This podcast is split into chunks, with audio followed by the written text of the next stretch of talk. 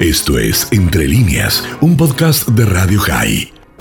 Entre líneas, un espacio para escuchar y compartir lo interesante, lo atractivo y lo importante. Radio High, la radio judía de Latinoamérica. Y de chiquito yo lo conocía, lo conocíamos como el bicho. En realidad era el hermano menor de un muy cercano amigo de mi adolescencia, de una familia de gente muy connotada, todos intelectuales y gente muy pero muy querida. Me refiero a la familia Farkas Gendelman. Y Bicho en los años se ha transformado también en un referente importante en Chile, presidente del Consejo de Asesores Científicos del Ministerio de Ciencia y Tecnología de Chile. Y cuando hablamos de Chile, la admiración que tenemos por lo que están haciendo frente a esta terrible pandemia. David, ¿cómo estás? Miki Stoyerman te saluda. Miki, ¿qué, presenta ¿qué presentación te pasaste? Me siento muy halagado, no sé si qué porcentaje es verdad. Todo es cierto. Lo que sí es cierto, lo que sí es cierto que éramos muy amigos de, de las familias, yo sobre todo de, tu, de tus hermanos. Es cierto. Y aparte, amantes del mismo equipo de fútbol. Yo recuerdo tantas cosas compartidas, mi querido David, en, en la casa de tus padres, el ping-pong con tu hermano, y bueno, con tu hermano fuimos realmente muy amigos en nuestra adolescencia, y, y vos eras ahí, tú eras el, el chiquito de la familia y, un chiquito que se ha transformado en un hombre, como digo, eh, muy importante, un referente en la ciencia en Chile, así que agradecerte por estos minutos y, las preguntas que corresponden, porque claro, estamos viendo con admiración y con una sana envidia, lo voy a decir así, desde el otro lado de la frontera, lo que viene haciendo Chile en este proceso de vacunación. Cuéntanos un poquito eh, el estado de situación, porque por un lado vemos eso, también vemos la preocupación frente a la cantidad de contagios e incluso cómo continúan todavía las medidas muy serias que tienen para el cuidado de la población. Danos un panorama si es posible, David. Mira, bueno, la, la estrategia chilena comenzó eh, en, en, etapas muy tempranas. En abril del año pasado comenzamos a investigar, a, a relacionarnos con los con los, con los eh, proveedores de, de, de, ciencia, de vacunas, uh -huh. eh, con la idea de traer a Chile las vacunas eh, y siendo un país chico, más o menos parecido a Uruguay, y sobre todo en términos de adquisitivos, lo que ofrecimos a cambio para que nos dieran prioridad fue la posibilidad de hacer los ensayos de fase 3 en Chile. Entonces pusimos en el fondo a servicio del país la comunidad científica, las universidades, el Estado, para buscar alianzas con los fabricantes de vacunas eh, como, como, un, como un gancho para estar más arriba de la prioridad, ¿no es cierto?, de, de vacunas. Y gracias a eso logramos un número muy significativo de vacunas y hoy día estamos avanzando súper bien. Eh, llevamos del orden del 17% de la población vacunada en, en pocas semanas. Eh, eh, la verdad es que, dado que Uruguay no podemos ganarle en fútbol, sí parece que le estamos ganando en vacunas, por lo menos en algo tenemos que ganar. Eh, no, fuera de broma, Chile va muy bien en este proceso, va, vamos en general a, a, a, tasas aceleradas de vacunación y como se ven en las, como vemos las cosas con, con la cantidad de vacunas compradas y el programa de vacunación, vamos a tener a la población vacunada en, esperamos eh, en durante julio, junio idealmente, si no julio. Bien. Eh, así eh, que súper, súper bien.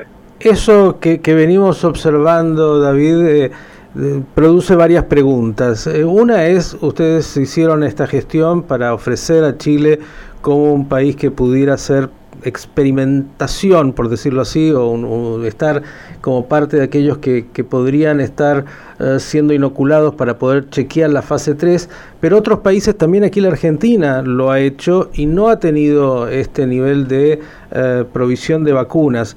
¿Cómo se gestionó? Porque realmente uno mira con admiración, hoy Chile creo que ya estaba cerca, a ver si me equivoco, de más de 10 millones de vacunas para una población de 17, ¿cuántos son? 17, 18 millones hoy en Chile.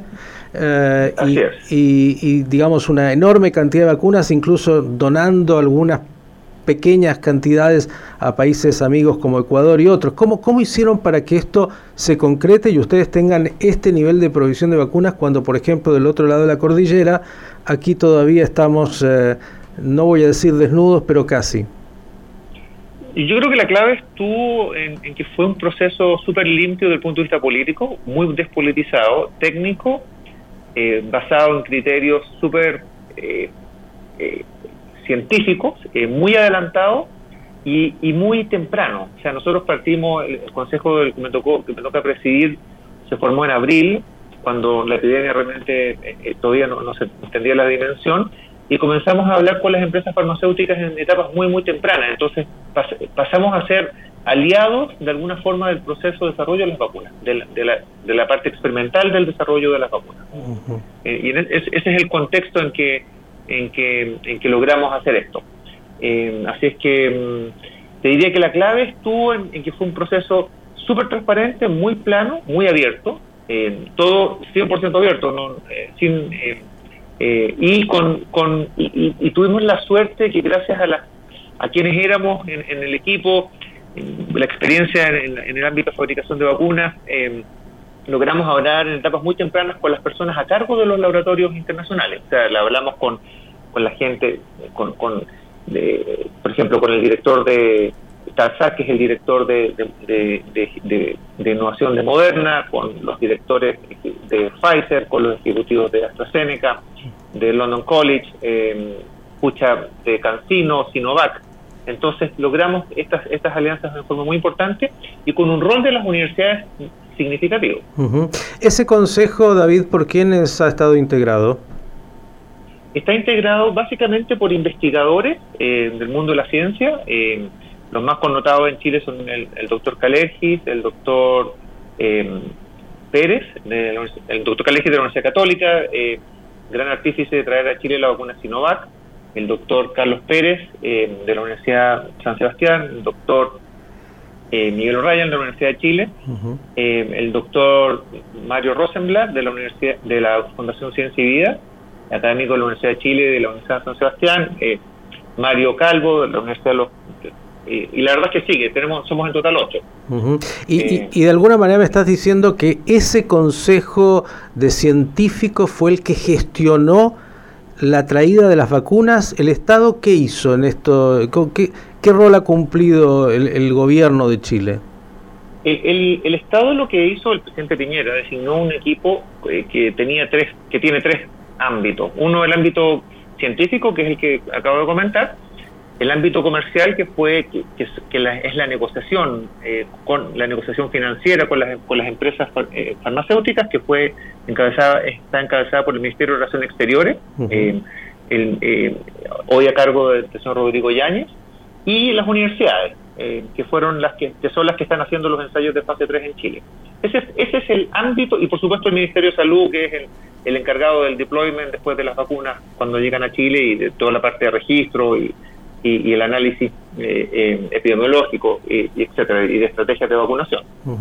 Si uno mira a Chile, lo digo conociendo muy bien, obviamente, Chile y, también desde fuera, uno ve justamente la efectividad, la, ejecutividad y, la capacidad de implementar soluciones como corresponde. Y, en esto lo estás comentando y uno ve hoy que Chile es uno de los países que más inocula eh, a su población y que has dicho junio, julio se pretende ya tener eh, lo que han llamado algunos, eh, bueno, la situación de, de, contagio de rebaño y, poder... Ah, inmunidad de rebaño. Inmunidad de rebaño. ¿Cómo están hoy los índices de, de contagiosidad y las medidas que continúan ahí aplicando? Lo que pasa es que, bueno, como tú lo ves también en Israel, esto va por carriles distintos. O sea, la, vacuna lo que permite es que cuando la gente esté vacunada después de la segunda dosis, en el caso que sean vacunas de dos dosis, eh, ahí esa persona baja significativamente su riesgo de hospitalización. Ese es el gran objetivo de las vacunas. También baja en forma significativamente la probabilidad de que esa persona contagie. Entonces, mientras no logremos la inmunidad de rebaño, que en nuestro caso es julio, o que Israel, por ejemplo, está logrando eh, probablemente dentro de un mes más, eh, no vamos a ver eh, disminuciones significativas en los casos en Chile. sin embargo, lo que ya sí se ve es que el número, por ejemplo, de hospitalización de la gente vacunada sobre 70 años se ha, ha, caído fuertemente. eh, fuertemente, o sea, las personas protegidas están ya no están llegando a los hospitales. Si tú ves los cuadros, por ejemplo, en Israel, eh, donde ya va casi el 55% de la población vacunada, el número de casos nuevos, eh, el número de casos nuevos va disminuyendo día a día. lamentablemente no puedo compartir el gráfico porque es radio, pero, pero son cifras que son muy prometedoras. Pero son carriles distintos, o sea, el contagio y la enfermedad tienen que ver con las básicamente con, en nuestro caso, en el caso chileno, de infección intradomiciliaria, o sea, yo me infecto y contagio al resto de mi familia, o bien uno de mis hijos va a una fiesta, se infecta y, nos contagia a todos nosotros. Entonces son desafortunadamente carriles distintos y que y, mientras no tengamos la inmunidad de rebaño, las medidas de cuidado personal, eh, uso de mascarilla, lavado de manos, distanciamiento físico, eh, trazabilidad son fundamentales.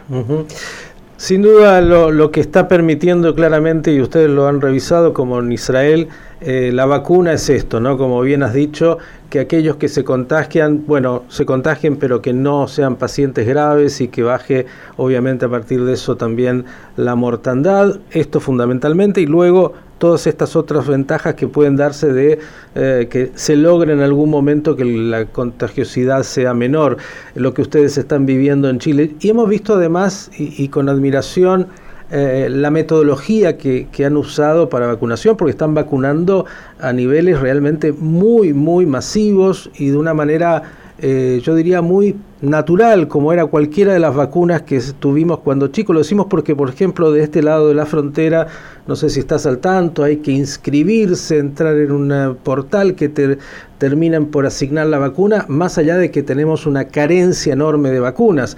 Ahí vi que después del personal sanitario y de, seguridad directamente por edad y que cada vez se están vacunando mayor cantidad de gente. ¿Es así, David? Es así, o sea, en el fondo la estrategia, eh, cada país tiene su propia estrategia, pero en general las estrategias están buscadas a atacar, eh, por un lado, los niveles de riesgo de la población y al mismo tiempo, en la medida de lo posible, la continuidad operacional del país. O sea, eh, por supuesto, la gente mayor, la gente con algún con otras patologías son, es, la prioridad, 100%, pero, pero, por ejemplo, darle continuidad operacional, los policías, los recolectores de basura, la gente que trabaja, los choferes de transporte público, eh, seguridad pública, los jueces, el Estado, digamos. Eh, también hay que darle, por supuesto, la gente que trabaja en las farmacias, los supermercados, las personas, bancos, la gente que nos permite darle continuidad a nuestra vida. Personal docente. Personal, por supuesto, personal docente ya se vacunó casi completamente en Chile. Mm. David, ¿cómo hacen? Eh, porque Chile es un país eh, extenso, en su, eh, como alguien lo ve en el mapita, dicen muy angosto, pero, pero extenso, con localidades bastante distantes y algunas difíciles en términos de acceder a las mismas. ¿Cómo, cómo están manejando esa parte del operativo? La ventaja Dani, que Chile tiene una gran experiencia en programas de vacunación masivo. Por ejemplo, el programa de vacunación influenza vacuna todos los años el sistema público, me refiero, o sea, además, de, las, personas que compran la, por, opción propia la vacuna, 8 millones de personas.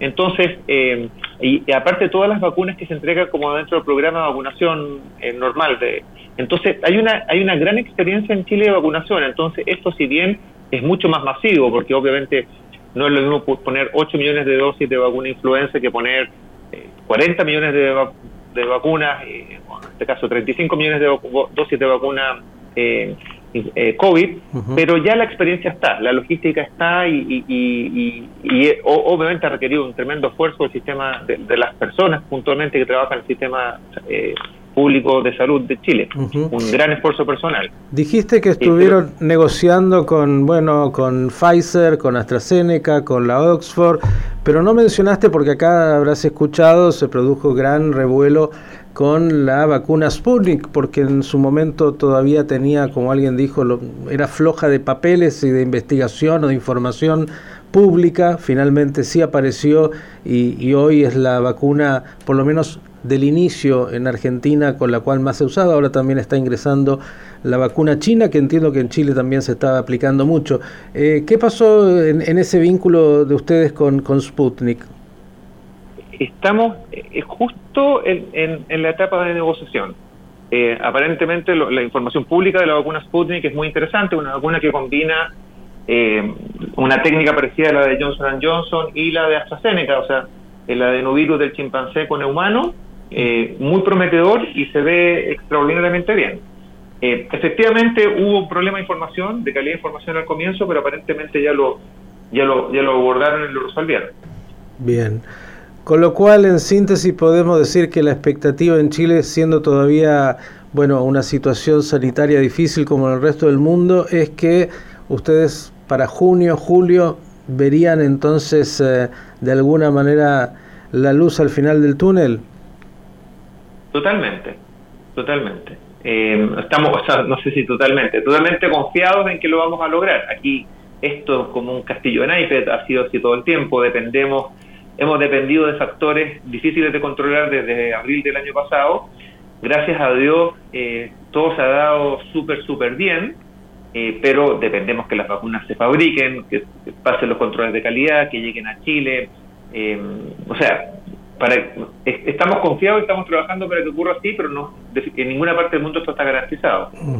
La última y agradeciéndote enormemente, eh, han surgido mutaciones, cosa que es normal con los virus, pero bueno, ahora preocupa mucho, entre otras, ¿no? La cepa de Manaus en Brasil, que dicen que tiene altos niveles de contagiosidad e incluso de mortalidad. Eh, ¿Algunas medidas que estén tomando en Chile restrictivas en las fronteras en particular? Eh, la verdad no estoy al tanto. Las personas que llegan a Chile tienen que hacer cuarentena de cualquier de cualquier país del que vengan. Eh, me imagino que en cualquier otra parte y hay control de PCR para las personas eh, a, la llegada. yo te diría que la preocupación sobre las, variantes es súper legítima, pero pero realmente la, la, la, ciencia todavía no ha dicho nada porque no hay mucho que decir. Hay que ver cómo cuál es la evolución de las personas que tienen estas cepas frente a la, a la eh, o sea, las personas vacunadas frente a estas cepas y, realmente en base a eso tomar decisiones para ver los planes de acción. Pero por ahora es, es más bien una, es una preocupación legítima, pero no se entiende, el, eh, no hay un consenso respecto al riesgo de estas variantes. Es súper normal que haya variantes. Bien, solamente Querido David Bicho, para aquellos que te conocemos de chiquito, el agradecimiento y el orgullo por lo que has hecho y lo que vienes haciendo en este Consejo Científico, haber llegado a presidirlo. No nos extraña porque, como decía antes, conociendo los antecedentes de tus padres y de toda la familia, todos muy destacados, no, no nos parece sorprendente de que estés en este lugar y haciendo esta tarea tan importante en un momento bisagra, yo diría, de, de, la humanidad en lo que nos ha tocado por lo menos en este siglo XXI. Agradecerte y esperar buenas noticias y que pronto, pronto ahí en Chile puedan llegar a esa inmunidad de rebaño que, que es la única que permitirá volver a cierto grado de la normalidad que teníamos con todas las variables nuevas que el mundo nos ha impuesto. Agradecerte y, y otra vez, buenas noticias y un gran abrazo. Dani, solamente para terminar, esto es Tikkun Olam y no tengo duda que cualquiera de nosotros eh, llamado a, ayudar al país, a, nuestro, a nuestra, al país donde nacimos, eh, lo haría y no tengo ninguna duda de que a mí me tocó hacerlo básicamente por la experiencia en, que tengo en, en, vacunas para animales, para salmones en particular. Pero es solo Tikkun Olam y no tengo duda que, que, cualquiera, cualquier persona que esté, cualquier judío lo va a hacer, eso no tengo ninguna duda. Lo segundo es la invitación a que a que si que ustedes creen que la comunidad científica chilena puede ayudar al proceso uruguayo, eh, se puede hacer, estamos disponibles eh, al proceso de compra de vacunas, estamos disponibles, algo hemos avanzado con otros países en apoyarlos en sus procesos de compra, las puertas están abiertas y ojalá, eh, para que salir de este problema tenemos que salir todos al mismo tiempo, no, no, sirve que Chile salga de Uruguay y Argentina no. así es que eh, somos, somos todos hermanos. Y yo creo que es un momento en que hay que vernos como, como hermanos en Latinoamérica y sobre todo los judíos. Un gran abrazo y, qué bueno que hayas eh, planteado este ofrecimiento. Por ahí vamos a hacer algún contacto a nivel gubernamental para que aquellos que, que tienen responsabilidad tal vez se contacten y, y, puedan hacer algo para, como has dicho, que salgamos todos juntos en esto que nos afecta a todos. Un gran abrazo y buenas noticias, David. Esto fue Entre líneas, un podcast de Radio High. Entre líneas. Puedes seguir escuchando y compartiendo nuestro contenido en Spotify, nuestro portal radiohigh.com y nuestras redes sociales. Hasta la próxima.